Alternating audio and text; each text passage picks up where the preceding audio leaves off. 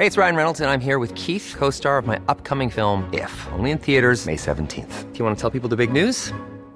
All right, I'll do. Sign up now and you'll get unlimited for $15 a month in six months of Paramount Plus Essential Plan on us. Mintmobile.com slash switch.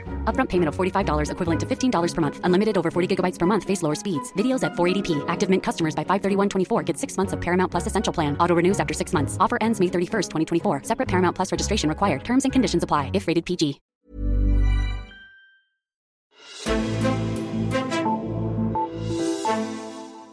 Det konservative Folkeparti blev fordoblet ved Folketingsvalget i juni, men siden er det meget lidt, vi har hørt fra konservative. Da de skændtes i Venstre, og der ingen opposition var til regeringen, der hørte vi heller ikke fra konservative, men nu er det tid til at høre fra partiet. I weekenden der holder de nemlig sit landsråd, og der skal vi høre, hvad konservative har planer for den næste valgperiode. Hvordan er den nye politiske virkelighed for konservative efter valget, og kan partiet stadig profilere sig som de grønne i den blå blok.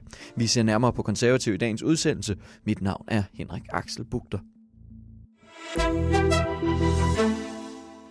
Og det gør jeg sammen med dig, Erik Holstein. Velkommen til. Tak skal du have. Du er politisk kommentator her på Altinget. Og Erik Holstein, lad os begynde med noget af det sidste, som jeg nævnte i introen. Hvad har konservativ sådan tidligere fået ud af at kunne profilere sig som de grønne i den blå blok?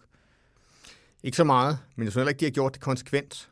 Altså, de øh, forsøgte jo i øh, forrige valgperiode, øh, altså her i øh, 2016, mm. i hele diskussionen omkring landbrugsparken, der ville ligesom være det grønne parti i øh, Blå Blok. Mm-hmm. Og øh, de fik jo faktisk også væltet Eva Kjær Hansen som landbrugs- og fødevareminister, fordi hun øh, ikke havde givet helt korrekte oplysninger. Mm. Men da det så kom til stykket, der stemte de konservative jo alligevel for den der meget omstridte landbrugspakke, godt nok med lidt forbedringer, men ikke desto mindre. Øh, og det er jo sådan, han viser, at, at øh, den var øh, betydeligt dårligere for miljøet, end man øh, dengang sagde fra mm. den daværende venstreregerings side. Mm. Så man har gerne vil have det imis, øh, men har også på et eller andet plan ment det, men man har ikke sat sig konsekvent igennem. Og man, som skal et andet eksempel på det, så er det jo sidste år også op til det konservative landsråd der, hvor Søren Pape kom på skade og udtalte i interview, at, at der var grænser for, hvor meget man skulle satse på det grønne, og det trak han sådan lidt tilbage, men, men ikke desto mindre, så illustrerer det jo, at øh, man fra konservativ side i lang tid har ment, jamen, det var en god ting at have på hylderne, men i hvert fald Pape har ikke været villig til at give den fuld skrue. Mm-hmm. Nu, nu, øh, nu, nu er det jo det er blevet lidt mere mainstream, eller hvad man nu skal sige, at, at være et grønt parti, der er væsentligt mere interesse øh, for det spørgsmål i, i befolkningen. Venstre de begyndte allerede i sidste periode at, at spise sig ind på den dagsorden, kom med et grønt logo og, og, og snakkede meget mere grønt, og det må ikke også Jakob Ellemann, han kommer til at tale ind i den dagsorden. Mm. Altså, skal, skal, skal konservativ så glemme, eller hvordan skal de, hvad, hvad, hvad betyder det for konservativ, at det på den måde er, er mere ind at være grøn? Det er klart, det bliver sværere for dem, det, det betyder også, at det bliver mere, mere forpligtende. Altså, det, det er ikke nok bare at, at stå som øh, det grønne parti i Blå Blok, netop når der er flere, der, der byder ind på det, så skal der være meget mere handling bag det. Øhm, men, men de har jo altså, hvis de kører den der dagsorden konsekvent, så har den jo fået øh, en medvind som aldrig før. Og de kan mm. så altså slå på, at, at, at, at det var det første borgerlige parti, ja. øh, der for alvor tog den dagsorden op. De har også en Connie Hedegaard at, at trække på, hvis man kigger længere tilbage. De har jo en vis historik med, med de spørgsmål der. Mm. Øh, så jeg synes, at, at øh, de er stadig klare muligheder for at uh, køre det igennem, men de er altså bare tvunget til at være betydeligt mere konsekvente, end de har været hidtil. Mm-hmm. Hvis, hvis vi øh, ser lidt mere overordnet sådan på det hele for, for den tid, der venter konservative nu, hvad er det så, de skal bruge den her periode i opposition til? Ja, frem for alt skal de jo øh, vise, at de kan finde ud af at være i opposition. Ja.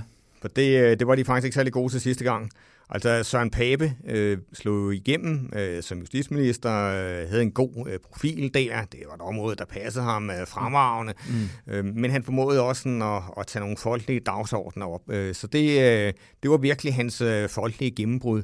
Men man skal jo huske, at inden de konservative kom ind i den der udvidede regering, i, i regeringen, mm. inden da, øh, der havde Pape jo ret svært med at klare sig som oppositionsleder.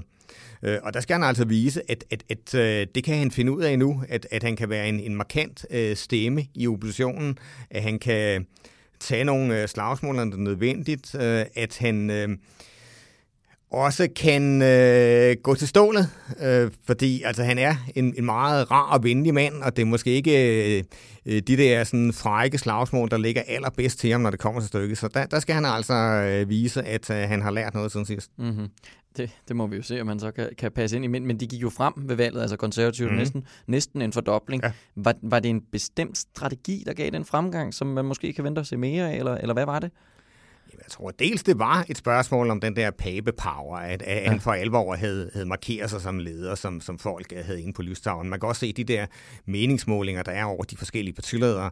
Øh, der er pape så øh, strøget op øh, tidligere, der lå han meget langt nede i de målinger. Nu ligger han jo mægtig, mægtig pænt deroppe. Mm. Så det er selvfølgelig en del af forklaringen. Det betyder selvfølgelig rigtig meget for sådan et, et, øh, et parti, der ikke er et statsministerparti, at, at de kan markere sig med, med en, øh, en leder, som folk øh, virkelig er inde på lystavlen. Mm. Men en strategi så sådan, nej, det synes jeg ikke, der var tale om. Jeg synes ikke, at, at man sådan kan udpege en, en fuldstændig krystalklar konservativ strategi i, i den her valgkamp. Men de blev så hjulpet af, at øh, Liberal Alliance fuldstændig crashede. De blev hjulpet af, at Dansk Folkeparti crashede. Det har jo givet dem et, et øh, vælgerhav at fiske i, som har været øh, betydeligt mere gavmildt, end øh, man normalt ser. Mm-hmm. Det, det, det er jo også de står en øh, ny situation for partiet med, at den, en af de partier, som de historisk set har arbejdet allermest sammen med øh, Venstre, de får ny formand, og de skal i gang med et nyt, et nyt projekt nu. Lad os først lige runde tiden med lykke. Var det et godt kapitel for konservative i forhold til samarbejdet med Venstre? Hmm, altså, hvis man kigger på de konservatives uh, tilslutning i, i den periode, i de 10 år, som Lykke sad, så må man jo sige, at, at, at der gik uh, tilslutningen til partiet jo uh, stadig ned, mm. lige bortset fra det sidste valg. Altså, ja. ikke? Ja. Øhm, så på den måde har det jo ikke været en god periode, men altså omvendt kan man jo dårligt give lykkeskylden for det. Det har været sådan nogle interne konservative problemer, det man øh, øh, skiftede formand i et væk, og øh, alle mulige andre ting, der, der ikke fungerede for partiet. Øh, så jeg ved ikke, om øh, det betyder så meget, om det, om det øh, var Lykke, der var i spidsen på det her øh, tidspunkt, men man kan sige, at det er element at kommet til i kombination med Støjbær. Mm det er jo noget, der er, giver en alvorlig konkurrence til de konservative, ikke? fordi man kan sige, at Støjberg, øh, hun dækker jo det der segment af, som øh, Søren Pape også appellerer til, mm-hmm. ikke? altså hele det jyske segment og lov og orden og den slags der.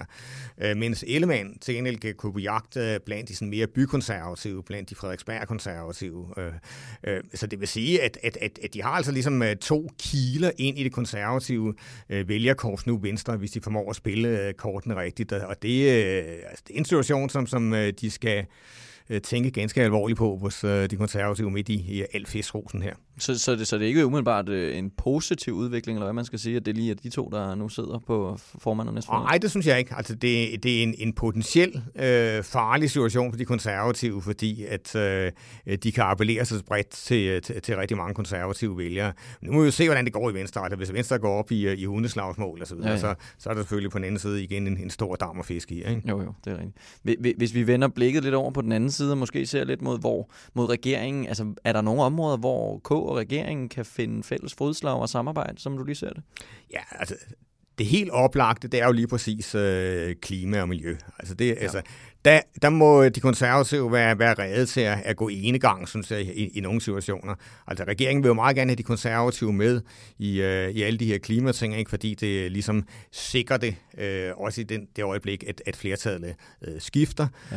Øhm, og, øh, og der, altså hvis man virkelig mener noget med den grønne profil, øh, så må man være villig til at øh, gå ret langt i, øh, i det samarbejde der. Øh, der er ikke så fantastisk mange andre områder, jeg udenbart øh, kan se, de kan gå solo i forhold til, til mm. regeringen, men altså, man skal være opmærksom på, at de konservative, de har så mange mandater nu, at de ikke er helt uinteressante. I nogle situationer kan de, kan de erstatte enhedslisten. Øhm, så øh, de må øh, prøve at se, øh, hvad der er af, af, taktiske og strategiske muligheder, øh, men, men selvfølgelig vil de frem for alt være forankret i, i et nyt borgerligt samarbejde. Mm-hmm. Uh, her til slut, hvis vi ser lidt længere frem for uh, konservative, nu gik de jo frem ved det seneste valg, er, er det begyndelsen til en, en ny yderligere fremgang, eller hvad vi skal kalde det, er, der, er den udvikling, vi har set nu her? Det kan de på ingen måde være sikre på. Altså, øh, der er jo som sagt nogle, nogle faktorer, der er øh, lidt farlige for den på længere sigt. Vi snakker om udvikling i Venstre. Altså, Dansk Folkeparti er også allerede begyndt at øh, gå frem igen efter det der fuldstændig øh, katastrofale valg, de havde. Øhm, Liberal Alliance, måske kan de også øh, stabilisere sig eller få lidt fremgang. Øhm, så det kan godt være, at konkurrencesituationen bliver øh, betydeligt hårdere for de konservative. Øh, og så er der altså tilbage at se også, ikke, jamen, hvordan øh, kommer de til at klare sig i opposition.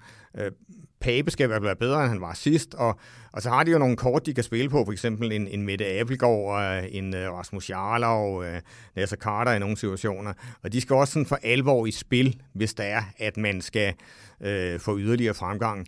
Men altså, hvis jeg skal give et bud lige nu, så... øh, så vil jeg sige, at, at jeg forventer ikke uh, umiddelbart, at de konservative uh, scorer væsentligt flere stemmer ved næste valg. Okay. Erik Holstein, tusind tak, fordi du kom forbi og varmede op til Konservativs landsråd. Selv tak. Og tak til dig, der lyttede med derude. Vi følger selvfølgelig Konservativs landsråd i weekenden på altinget.dk, så der kan du følge med i, hvad der kommer af udmeldinger fra partiet. Mit navn er Henrik Axel Bugter, og vi lyttes ved. Hi,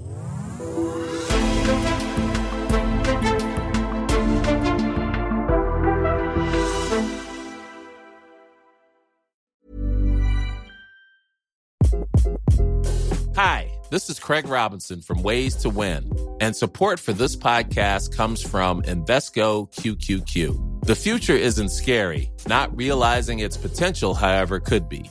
Just like on the recruiting trail, I've seen potential come in many forms as a coach. Learn more at Invesco.com slash QQQ. Let's rethink possibility. Invesco Distributors, Inc.